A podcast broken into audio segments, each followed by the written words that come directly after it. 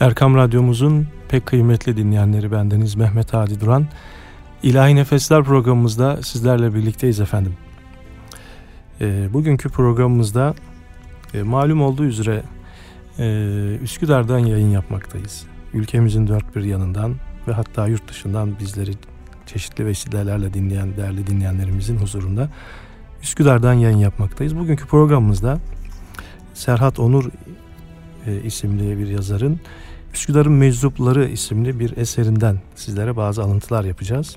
Malum olduğu üzere Üsküdar'ımız her yönüyle münbit, her şeyin kaynağı olan nadide bir semtimiz. İstanbul'umuzun ve ülkemizin, Türkiye'mizin nadide bir semti. O güzelliklerden bir tanesi de Üsküdar'ımızın meczupları. Bu kitapta e, bunlardan bahsediliyor. Önce bir eser dinleyelim. Sonra da bu güzel eserden sizlere alıntılar yapacağız inşallah.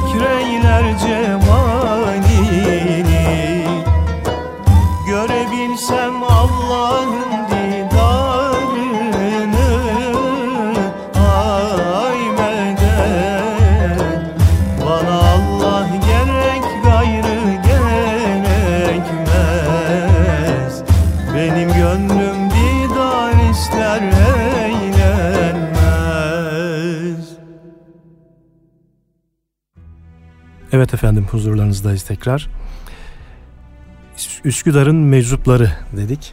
Kendine çekmek, yaklaştırmak anlamındaki cezbe kökünden türeyen meczup kelimesi sözlük anlamı olarak cezbolunmuş, çekilmiş, Allah sevgisinden dolayı cezbeye tutularak kendinden geçmiş deli divane mecnun şekilde şeklinde tarif edilmiştir.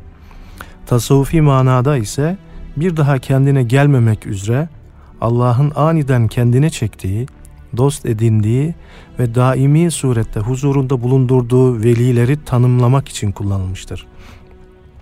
Delilikle velilik arasındaki ince çizgide gidip gelen meczupların bir kısmına da kendisini meczup gösteren akıllı anlamına gelen akili meczup nüma denir ki bu zevat halkın teveccühünden kurtulmak için kendilerini meczup göstermektedir.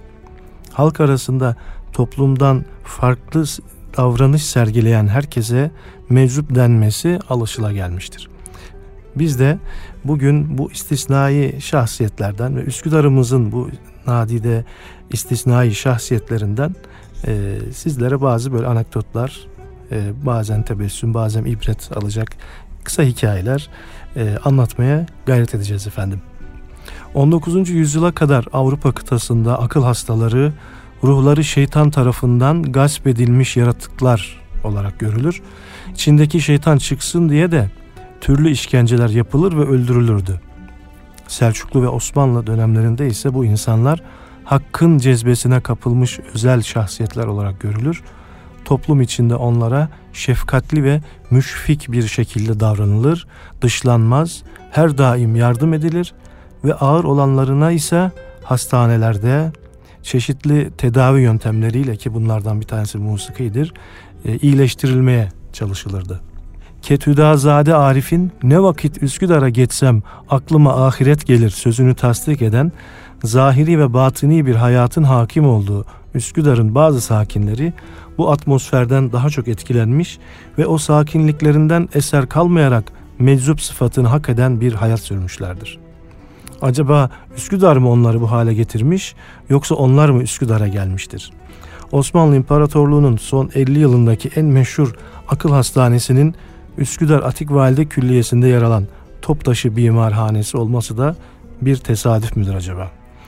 Efendim e, tabi bahsi geçen bu müstesna şahsiyetlerin ortak paydaları Üsküdar olduğu için biz de bugün e, bu kadim beldenin içinde yaşayan bu e, mevcutları sizlere tanıtmak, onların hikayelerinden biraz tebessüm ve biraz ibret payı almayı arzu ettik efendim.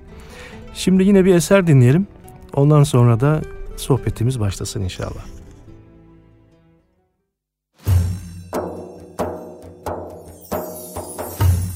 Muhammed dünyaya geldi Melekler tebriye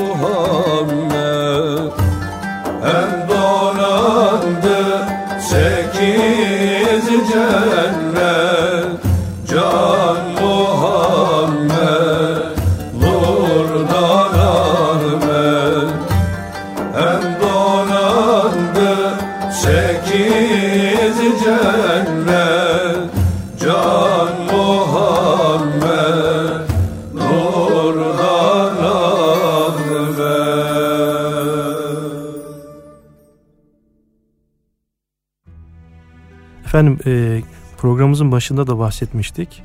Kubbe Altı yayınlarından çıkan Serhat Onur imzalı Üsküdar'ın Mezupları kitabına Üstad Niyazi Sayın, ne, Neyzen Niyazi Sayın bir takriz yazmış.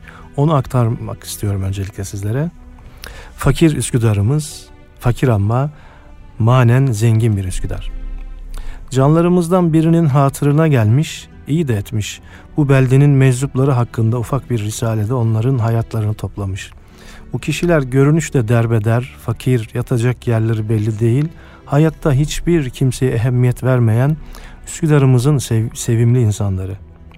Daha evvel hali hayatında büyük mertebelerde bulunan, zamanla her ne hal ile, her ne hal ise yaşayışlarını değiştiren kişiler. Yüzbaşı Orhan Bey, Darül Bedai artistlerinden Şükrü Bey ve benzerleri, işte bunlar Üsküdarların mevcutlarından sadece birkaçıydı.'' Yatacak yeri olmayan, para pul, lokma derdinde bulunmayan bu sevimli kişiler ile Üsküdar halkının hemhal olması mukadderdi.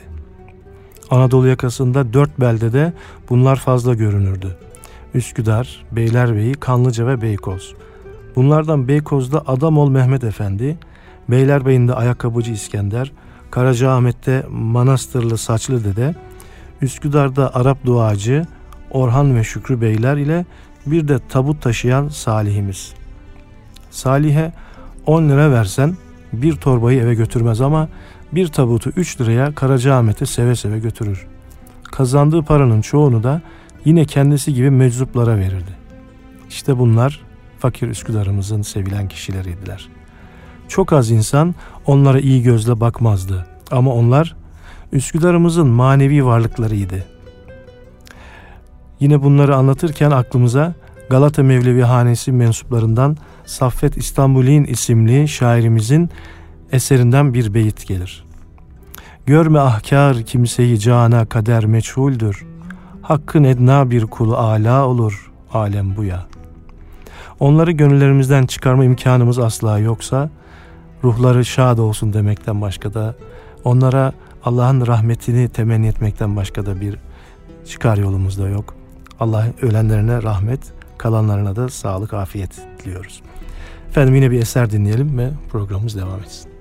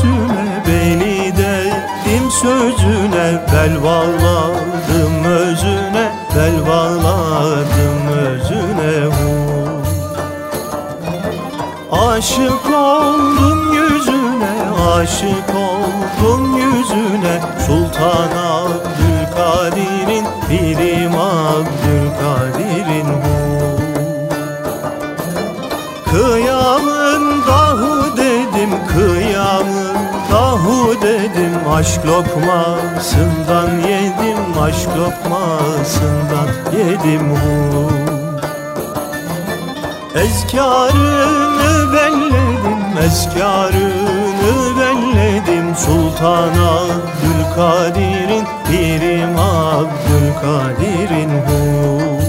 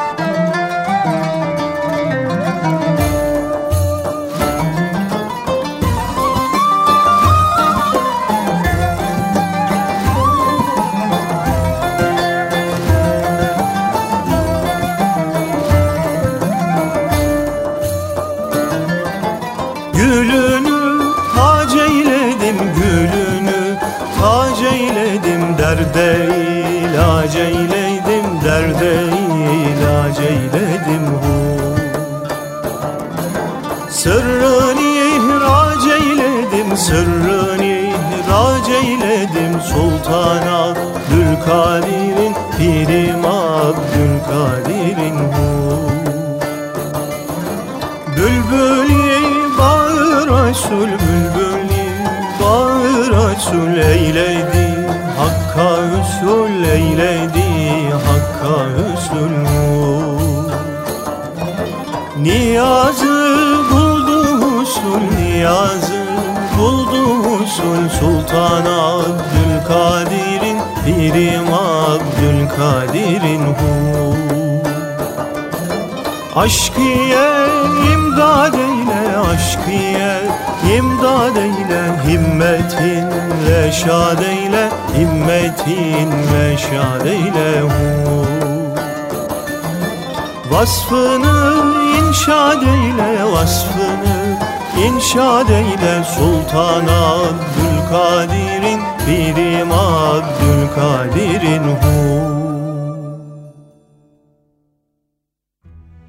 Mortocu Salih lakaplı Üsküdar'daki bütün cenazeleri takip eden Mevtaların defn olacağı kabristanları öğrenip onları taşıyarak 3-5 kuruş bahşiş alan bir zat. Mortocu Salih yani ölü taşıyıcısı. Zeynep Kamil'e çıkarken Çavuşdere'ye doğru giden sokakta bulunan bir handa merdiven altında yatar kalkarmış. Her sabah kalktığı, kaldığı handan kahveci Nedret'e gelir ve ona bugün nerede cenaze var diye sorarmış. O da muziplik olsun diye bazı günler Edirne kapıdaki tüm cenazeleri Karacaahmet'te defnolacak diye söylermiş. Salih koşarak bir sevinçle Karacaahmet'e gider, öğle namazını beklermiş. Gelen giden olmayınca da ikindi namazına, bekleyiş ikindi namazına sarkar. İkindi ezanı okunur fakat ortada yine mevta yok. Salih gittiği kabristandan eli boş dönünce çok sinirlenir ve kahveci Nedret'in dükkanın önüne gelip ona böyle galiz şeyler söyleyerek yürür gidermiş. Çoğu zaman camiden sırtladığı bir tabutla dolaşırmış Üsküdar'da ve mutlaka kahveci Nedret'in dükkanının önüne gelip durur, tabutun altından Nedret amcaya bir bakış atar ve öyle geçermiş. Kahveci Nedret'in dükkanı dışında düzgün manların attar dükkanına da her gün uğrayıp cenaze levazımı satılıp satılmadığını sorar. Eğer satılmış ise koşarak Karacaahmet'e gider, satılmamış ise de Mustafa Düzgünman'a gazeteden vefat ilanlarını okutur ve Karacaahmet kabristanındaki definleri öğrenirmiş. Bazen de Mustafa Düzgünman Hoca Salih'i kızdırmak için hiç cenaze levazımı satılmadığı halde 7-8 tane sattıklarını söyleyince hemen Salih'in ağzı kulaklarına varır, çok sevinir ve heyecanla ''Ulan Mustafa kurbanın olayım Allah aşkına doğru söyle'' dermiş. ''Hiç cenaze levazımı sattın mı?'' Satılmadığını öğrenince de çok sinirlenir, ona da yine yakası açılmamış küfürleri savururmuş. Sadece cenaze taşımayan Salih, Üsküdar sakinlerinin pazardan aldıkları öteberileri de evlerine taşırmış. Sevmediği kişiler oldu mu bir kolilik poşeti 10 lirada verseler taşımaz, sevdiklerinin onlarca kilo yüklerini ise 1 liraya taşır, hatta çoğu zaman para da almazmış. En iyi müşterileri ise Sultan Tepe'de oturan üç komşu Vesile Hanım, Saime Hanım ve kahveci Nedret'in annesi Halime Hanım'ıymış. Bu üç komşunun yüklerini seve seve götürse de Sultan Tepe'nin dik yokuşuna gelince küfedeki mutfak öteberisini giderek ağırlaşır, Salih nefes nefese kalır, giderek yavaşlar ve yorgunluğun verdiği öfkeyle de etrafına hiç umursamadan çeşitli naralar atarak yokuşu çıkarmış. Yine bir gün sırtında erzak dolu küfesiyle Hezarfen Necmettin Okyay Hoca'nın Toygar Tepesi'ndeki evine gitmiş ve erzakları hocaya teslim etmiş. Necmettin Hoca da ona hakkının kat ve kat fazlası bir para vermiş ve arkasından da şöyle demiş. Salihciğim sen sadaka alabilmek için benim de ölmemi habire bekler durursun. Al şimdiden şunu vereyim de ölümümü bekleme emi dermiş. Ahmet Yüksel Özemre Hoca Üsküdar'da bir attar dükkanı isimli eserinde yine bu Mortocu Salih'ten şöyle bahseder. Salih kısaya yakın orta boylu, hafif kambur, eti kemiğine yapışmış, çıkık elmacık kemikli, ağzını açtığı zaman alt çenesinde yalnızca çarpık üç diş görünen, dişlerinin eksikliği nedeniyle çenesi de çarpık olan garibin tekiydi. Üstü başı sürekli toz toprak içinde olurdu. Kışın sırtındaki paltomsu nesnenin rengi belli değildi. Pantolon niyetine giydiği ve belinden bir iple sıktığı ve genellikle de dizleri yırtık pijamamsı bir iç çamaşır ile renginden herhalde yıllar önce vazgeçmişti. Başında siperliği, alnının üstüne asla bir türlü isabet etemeyen kasketimsi bir şey bulunurdu. Onun da rengi yoktu. Ayaklarında çorap bulunduğu, çorap bulunduğu vakit bunlar muhakkak çok büyük olur ve konçları da yerleri süpürürdü. Garibin ayakkabıları da bir alemdi. Ekseriya burunları zayıf, uzun ve kirli ayak parmaklarının arzı endam etmelerine müsaade edecek kadar yırtık olurdu. Attar Saim amca da paralarını sakladığı bir kutusu varmış. Günde 20-30 kez dükkana gelir kutuyu alır açar, içine para koyar, para alır, aldığı paraları da bankaya götürürmüş. Akşamları da tekrar dükkana gelir, son topladığı paraları kutusuna koyarmış. Salih'in vefatından sonra ise banka hesabından 40 bin lira çıkmış.''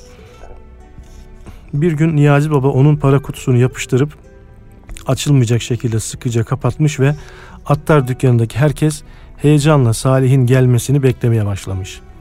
Salih cenazelerden topladığı paraları kutusuna koymak için atlar dükkanına gelmiş, kutuya yönelmiş, açmaya çalışmış fakat kutuyu ne yaptıysa açamamış. Bunun üzerine gözleri yuvalarından fırlayacak kadar sinirlenen Salih de küfürün biri bin para. En sonunda kutuyu yere fırlatmış yine açılmamış. Gitmiş dışarıdan bir taş bulup kutuyu arka arkaya vurmaya başlamış. Hem vuruyormuş hem de naralar atıyormuş. Bunun üzerine Mustafa Düzgünman Hoca ama Niyazi bunun sarası var kutuyu açıver demiş. Niyazi babanın kutuyu açmasıyla paralarına kavuşan Salih de derin bir nefes almış. Bir cenazeyi taşırken düşen ve kalça kemiğini de zedeleyen Salih, vefatından önceki son yıllarında dahi topallaya topallaya da olsa meslek aşkıyla her gün Karacaahmet'e gider, tabutları taşımaya devam edermiş. Bu iş ahlakını hakkın hepimize nasip olması niyazıyla Mortocu Salih'e son zamanlarında Güngör Şatıroğlu bakmış. Haydarpaşa Numune Hastanesi'nde hem fiziken hem de ruhen tedavi gören Salih, burada bir ay kadar yattıktan sonra durumunda iyileşme olmayınca Bakırköy Ruh ve Sinir Hastalıkları Hastanesi'ne sevk olmuş. Burada da durumu düzelmeyen Salih, tahmini 1981-82 yıllarında çilekeş hayatını tamamlayarak emanetini Bakırköy Hastanesi'nde teslim etmiş. Efendim şimdi bir eser daha dinleyelim. Sonra programımız devam etsin inşallah.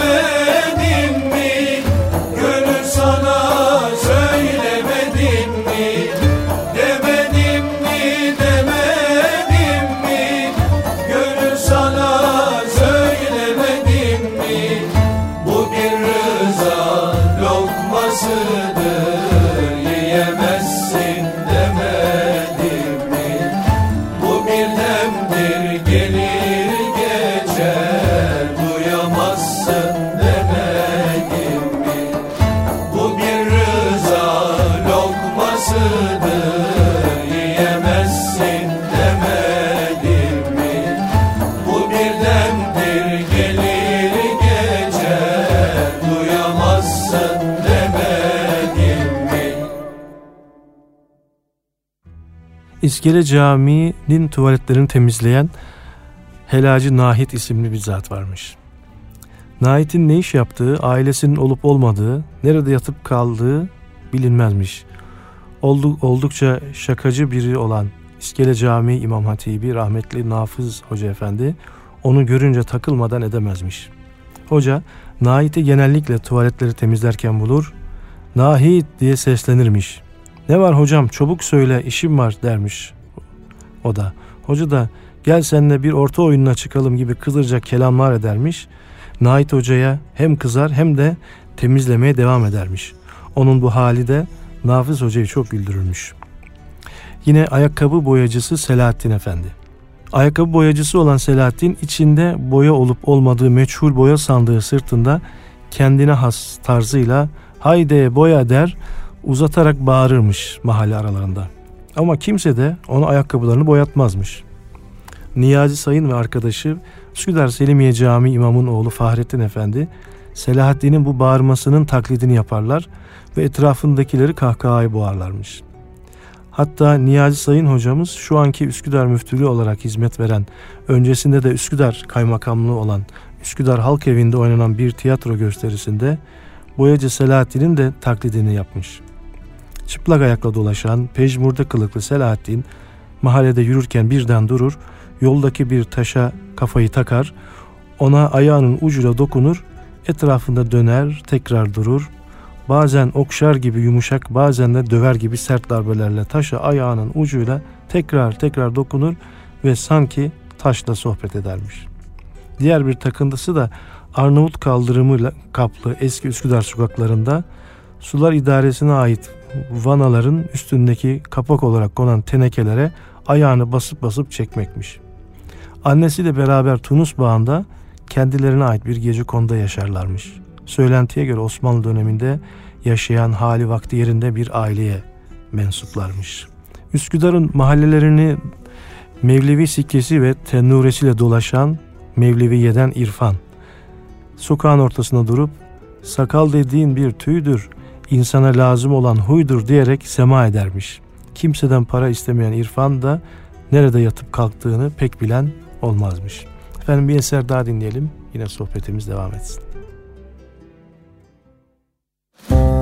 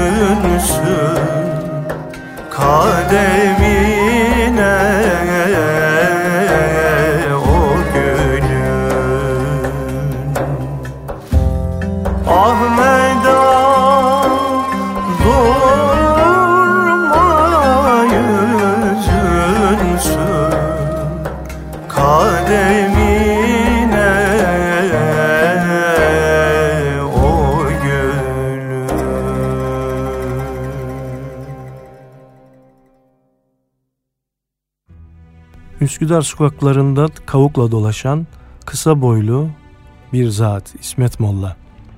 Camide Kur'an okur ve sonrasında cemaatin sorarmış. Ben iyi okuyor muyum? Nasıl buluyorsunuz benim okumamı diye. Cemaatte İsmet Molla muazzam maşallah harikulade gibi tezahüratlar ile cevap verirmiş. Bayram namazlarını Aziz Mahmut Hüdayi'de kılar. Namaz sonrası avluda oturup bağdaş kurar. Başında kavuğu ile önüne mendil açarmış. Namazdan çıkan cemaat de para atıp geçermiş. O da bu biriken paraları alıp ihtiyaç sahiplerine verirmiş. Niyazi Baba namaz sonrası mendilde biriken paraları görünce o İsmet Molla diye takılırmış. Niyazi Baba'ya göre bu zat alim, fazıl, kamil olup kendisini sırladığı için biraz meczubiyinden gözükürmüş. İsmet Molla bazı pazar günleri Necmettin Okyay Hoca'ya da gelir onunla hasbihal eylermiş. Necmettin Hoca da bu adam arif ve kamil bir zat dermiş. Üsküdar'daki cenazelerin önünde 6-7 kişilik bir ilahi grubu olurmuş eskiden. Bunlar hiçbir cenazeyi kaçırmaz, ilahiler dualar söyler, tüm cenazelerin en önünde gider ve bahşişleri toplarlarmış.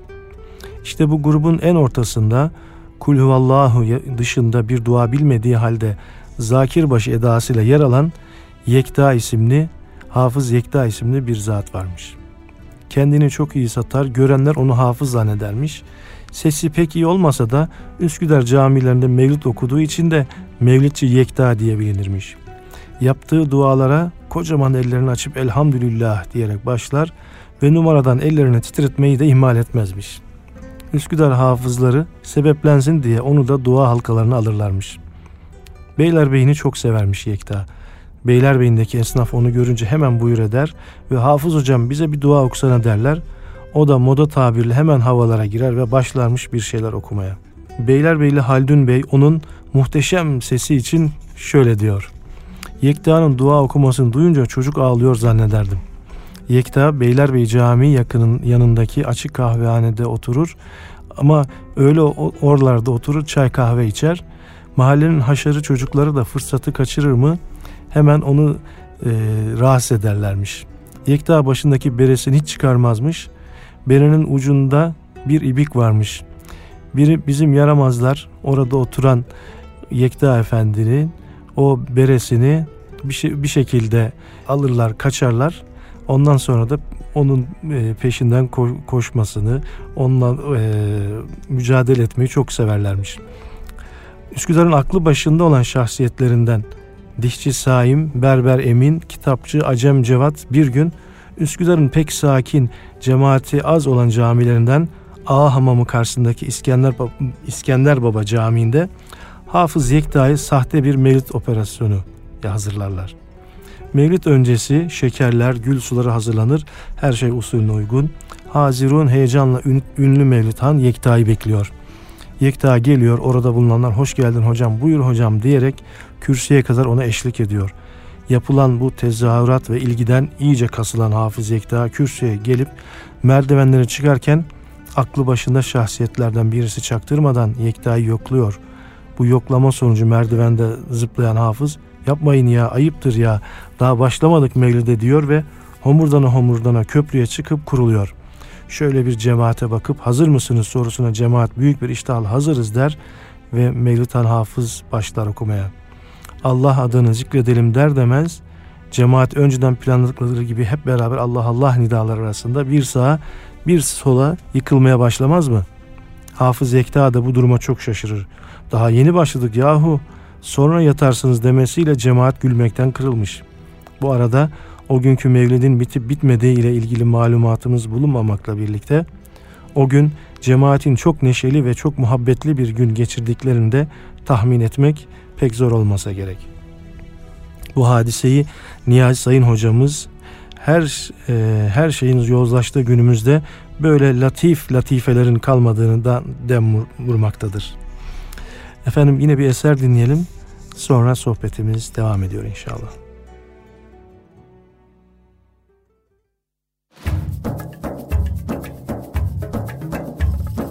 Hakkı seven aşıkların Hakkı seven aşıkların Eğlencesi tevhid olur. Eğlencesi tevhid olur. Aşk oduna yanıkların Aşk oduna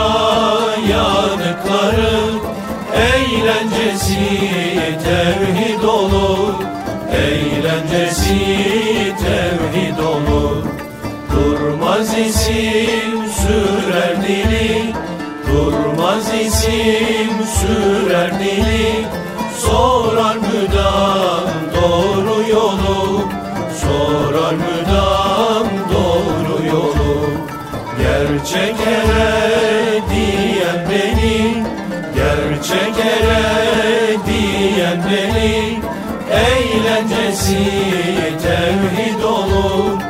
Eğlencesi tevhid olur. Halkın arasından çıkar. Halkın arasından çıkar. Tevhid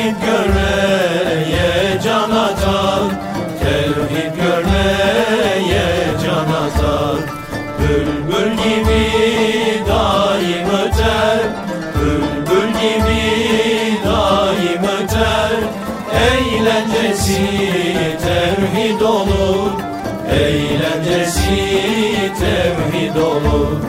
Malum helalim terk eder. Malum helalim terk eder. Ehlü iyalim terk eder. Ehlü iyalim terk eder. Hal ile terk eder.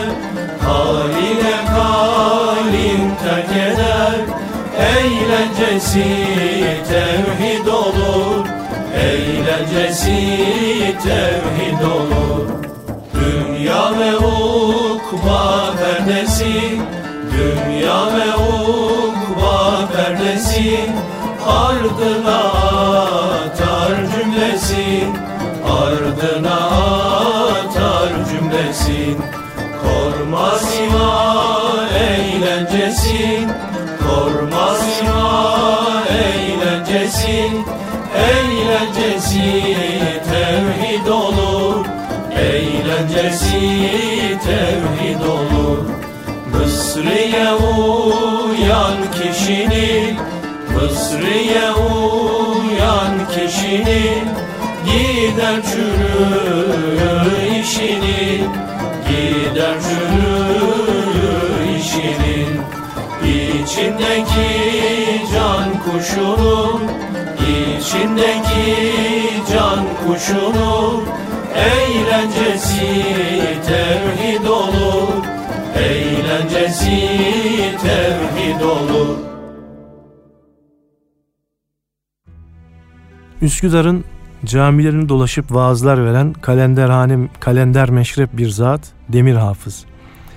Vaazlarına daha çok kadınlar gelirmiş. Bütün davası diğer vaizleri yermek olup vaazlarının çoğunda Cemal Hoca on para etmez dinlemeyin o adamı, vaiz Münip Efendi hiçbir şey bilmez dinlemeyin onu gibi kelamlarla o devrin Üsküdar hoca, hocalarını topa tutarmış. Doğancılar Camii'nde sık geldiği camilerden olup bir gün Niyazi Sayın Hoca Üsküdar Selimiye Camii imamı Mustafa Hoca'nın oğlu Fahrettin ile Demir Hafız'ı dinlemeye gitmiş. Hem komik olması hem de oturunca gömleğinin alt düğmelerinin açılıp göbeğinin görünmesi e, sebebiyle bizim iki kafadarı almış bir gülmek. Bu sırada caminin imamı da gülüyormuş. Bizim kafadarları güler, gülerken gören Demir Hafız hışımla ne gülüyorsunuz diye bağırmış. Niyazi Baba Demir Hafız'ın ara sıra Hattat Necmettin Okyay'ın Toygar'daki evine geldiğinden ve hocanın Demir Hafız için arif bir zat, zattır diye bahsettiğinden söz eder. Üsküdar Sandıkçılar Dergahı'nın son poz nişini Haydar Efendi'ye müntesip olan Rıfaiye'den Rafet. Yatacak yeri yokmuş ve geceleri dergahta Haydar Efendi'nin dizinin dibinde geçirirmiş. Her akşam dergaha Üsküdar'ın meczuplarından 7-8 tanesi lokmaya gelirlermiş. Tekkiye komşulardan erzak gelir, Haydar Efendi de bunlarla yemek hazırlatır ve meczupların karınlarını doyururmuş. Lokmadan sonra Şeyh Efendi meczubinle ilahi meşki yapar, onlarla beraber okurmuş. Ama ne okuma, makam yok, usul yok, almış başını bir velvele. Bir süre sonra efendinin uykusu gelir ve yatacak yeri olmayan Rafet, sanki kendisi ev sahibi ve tekkenin bahanesiymiş edalarıyla diğer meczup arkadaşlarına hadi ne duruyorsunuz bakın efendi uyuyor yatacağız hadi gidin artık der ve onları kovar sonra da tekkenin bir köşesinde kıvrılıp yatarmış. Said Paşa İmamı Hasan Rıza Efendi. Bu zatla alakalı daha önce müstakil bir program da yapmıştık. Üsküdar'da hayatını geçiren, bu beldeyi çok seven ve burada metfun olan Hasan Rıza Efendi aslen Manisalı olup Rıfaiye'den Marufi kolu şeyhlerinden Antakyalı Vehbi Efendi'den aldığı Marufiye hilafeti sonrası İstanbul'a gönderilmiştir. 1840 öncesi geldi İstanbul'da Üsküdar'a yerleşir ve 1890'da Üsküdar Toygar Tepesi Dürbali mahallesinde orta sokağa 36 numaralı evinde vefat edesiye kadar Üsküdar'da yaşar. Hasan Rıza Efendi 1836 yılında 2. Mahmud'un kızı Mihrimah Sultan ile evlenerek saraya damat olan Mehmet Said Paşa'nın imamlığını yaptığı için Said Paşa imamı olarak nam salmıştır. Hezarfenler diyarı Üsküdar'ın Mevlid Han, hafız, şair, örgü ustası Said Paşa imamı döneminin en meşhur Mevlid Hanı olup onun için Mevlid'i Süleyman Çelebi yazdı, Hasan Rıza okundu, okudu denmiştir. Bir gün Eyüp Sultan Oluklu Bayır dergahında okuduğu Mevlid-i Şerif'i dinleyen meşhur bestekar Zekai Dede oğlu Hafız Hafız Ahmet Efendi'ye Hafız işte Mevlid-i Şerif böyle okunur dediği söylenir. Zekai Dedezade Ahmet Irsoy da Said Paşa imamının Mevlid tanlığı için şöyle der. Hasan Rıza Efendi güftelerin arasını kesmiyor ve nameleri mısra sonlarında yapıyordu. Bu yüzden de sözler iyice anlaşılıyordu.'' Said Paşa imamının en büyük özelliklerinden birisi de meczup kişiliği ile müsemma olarak içinden geldiği zaman ve içinden geldiği gibi okumasıdır. Hasan Rıza Efendi için Sultan Abdülaziz'in hünkâr imamlığını yaptığı söylense ve bu konudaki arşiv kayıtlarında adı geçen Hasan Rıza'nın Said Paşa imamı ile isim benzer olabileceği iddia edilse de vaki olan bir olay onun meczup kişiliğine uyduğu için aktaralım dedik. Sultan Abdülaziz'in Cuma selamlığı için geldiği Dolmabahçe Camii'nde Hasan Rıza Efendi'den hutbe irad etmesi ve bunun da Hicaz makamında olması istenir. Buna çok sinirlenen Hasan Rıza Efendi irade ile hutbe okunmaz, zuhuratla okunur diyerek cübbesini çıkarıp mekanı terk eder. Çevredekiler padişaha Hasan Rıza'nın meczubini ilahiden bir zat olduğunu söylemeleri üzerine sultan da onu mazur görür. Bir günde valide sultan Hasan Rıza Efendi'yi Mevlid okuması için saraya davet eder. Sarayda hummalı bir hazırlık yapılır, yemekler hazırlanır, sofralar donatılır, şerbetler hazırlanır. Fakat saatler geçer ne gelen var ne giden. Diğer hafızlar ve konuklar da sabırsızlanınca Valide Sultanımız isterseniz beklemeyelim zaten meczubindendir. Ne zaman geleceği ne yapacağı belli olmaz demiş çevresindekiler. Dualar söylenmiş, mevlid okunmuş, lokma yenmiş ve şerbetler da dağıtılırken denizin ortasında bir fener görülür zifiri karanlıkta. Fener giderek yaklaş, yakınlaşır ve sandal sarayın iskelesine yaklaşınca bir de bakılır Said Paşa imamı. Bunun üzerine Valide Sultan gelir ve der ki Hafız yaptığın doğru mudur? Bu kadar insan bekletilir mi? İnsan söz verdiği saate gelmez mi? Bunun üzerine Said Paşa imamı da Efendim tam saatinde hazırlandım ve yola koyuldum. Bir ihtiyar kadın yolumu çevirdi ve bana dedi ki 40 gün oldu kızım vefat etti. Fukarayım, hiçbir şeyim yok. Çevremde ihlas okuyacak dahi kimse yok deyince dayanamadım. Evlerine gidip kızı için dua okudum ve o yüzden geç kaldım affınıza sığınırım. Bunu duyan Valide Sultan ve davetliler ağlamaya başlar. Valide Sultan'ın emriyle sofralar tekrar kurulur ve sonrasında Hasan Rıza Efendi'nin okuduğu Mevlid-i Şerif ile gece nihayetlenir. Hazret o gece öyle güzel ve içten okur ki İstanbul semalarının akseden sesi günümüz Üsküdar sohbetlerinde hala konuşulmaktadır. Bu hadiseyi o dönemde yaşayanlardan dinleyen milli şairimiz Mehmet Akif Ersoy da Said Paşa İmamlı isimli meşhur şiirini kaleme almıştır. Efendim şimdi programımızın sonuna geldiğimiz şu dakikalarda Said Paşa İmamı isimli Mehmet Akif Ersoy'un bu şiirini muhterem Ömer Tuğrul İnançer Beyefendinin sesinden dinleyerek sizlere veda ediyoruz. Allah'a emanet olun efendim.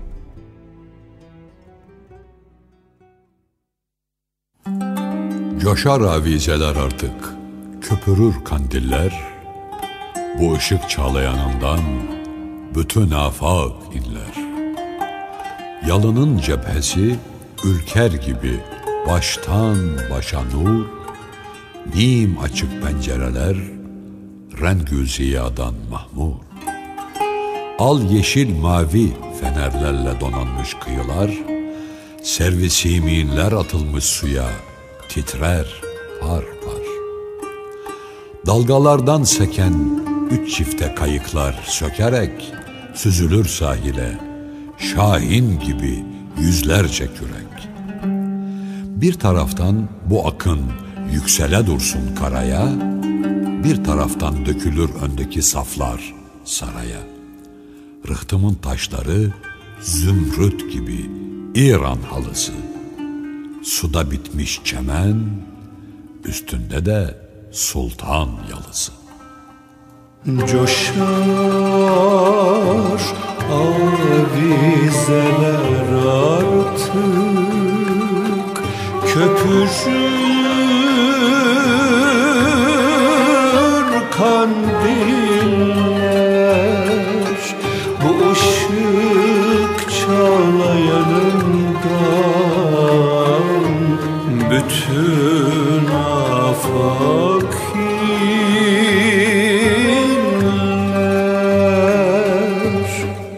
Yalınım cephesi Ürker gibi baştan başa nur. Nim açık pencereler Rengü ziyadan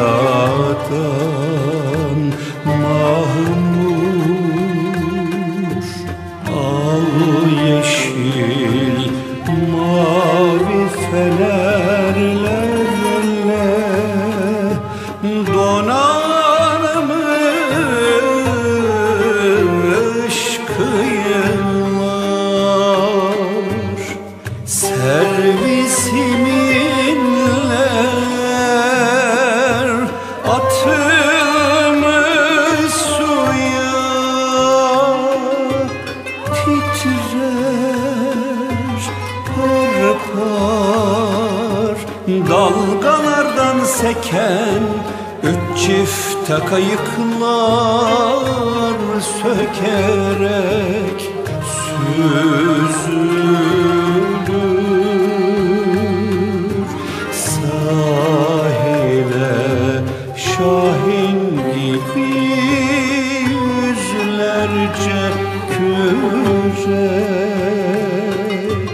Bir taraftan bu akın yüksele dursun karaya Bir taraftan dökülür öndeki saflar saraya.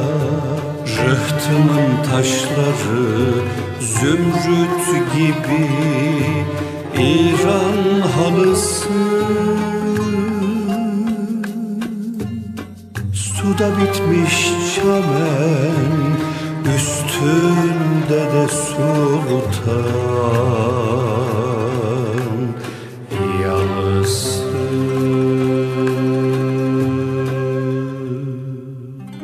Renk renk açmış o başlar, biriken mahşere bak. Fes, arakiye, sarık, yazma, bürümcük, yaşmak, taylasan, takke, nazarlıklı hotoz, abani, mavi boncuk, oyanın türlüsü, dal dal yemeni. Ama birçokları davetli değilmiş. Kime ne? Bu açılmaz kapılar şimdi açık her gelene. Avlu, dış bahçe, harem bahçesi, taşlık yer yer, meddü cezrin ebedi sahası, boy boy siniler. Ki donandıkça o başlarla hemen çepçevre, tablalar aydede çıkmış gibi başlar devre. Yayılır baygın, ılık bir buğu, bir tatlı duman, çözülür büsbütün avare sinirler o zaman. Kafalar tütsüyü aldıkça döner mesti hayat, iki el bir baş için kim kime artık heyhat. Orta katlar, sofalar belli ki davetlilere, sofralar tahtanın üstünde değil bir kere. Bir de oldukça merasimle mükellef hüzzar, sonra kalkıp oturanlar bütün ashabı vakar. Yatsı bir hayli geçer.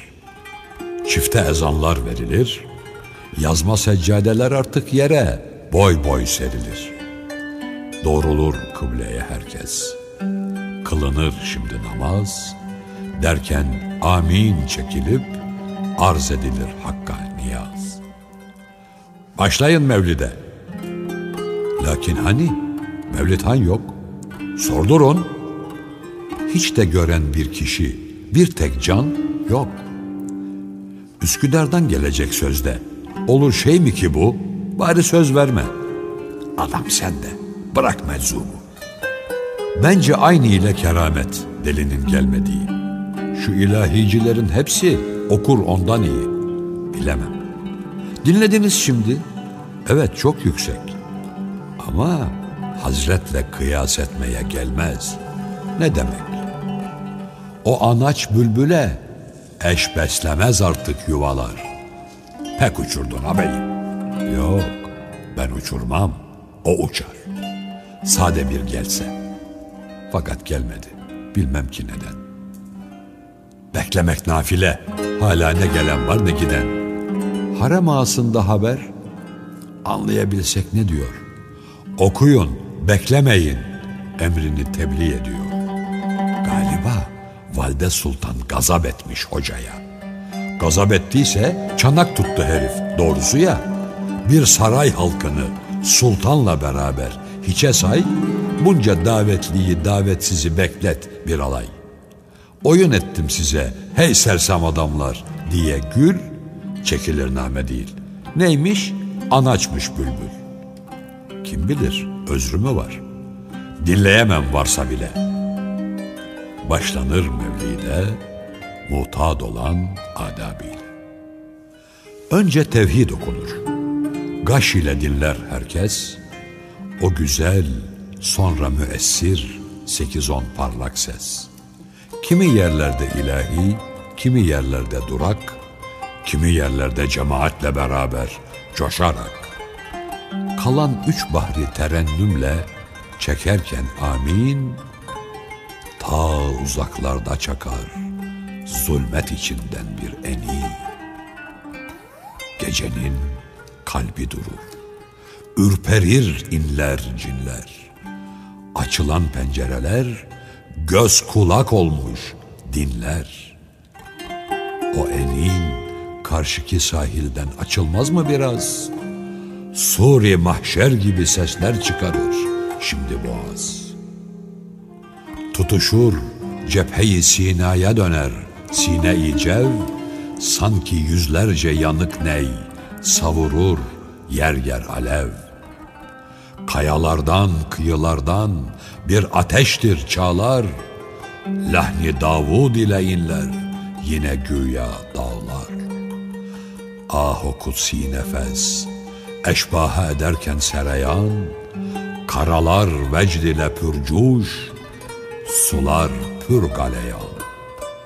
Dem çekip, dem tutarak etmeye başlar feryat, boğazın her tarafından bir ilahi inşa.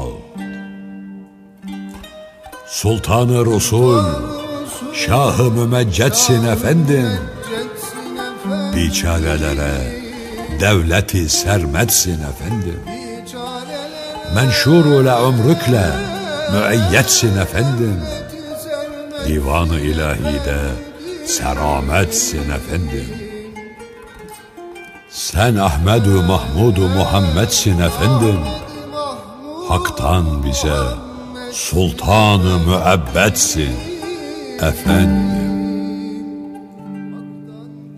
Kesilir gitgide tecrid ile sesler artık.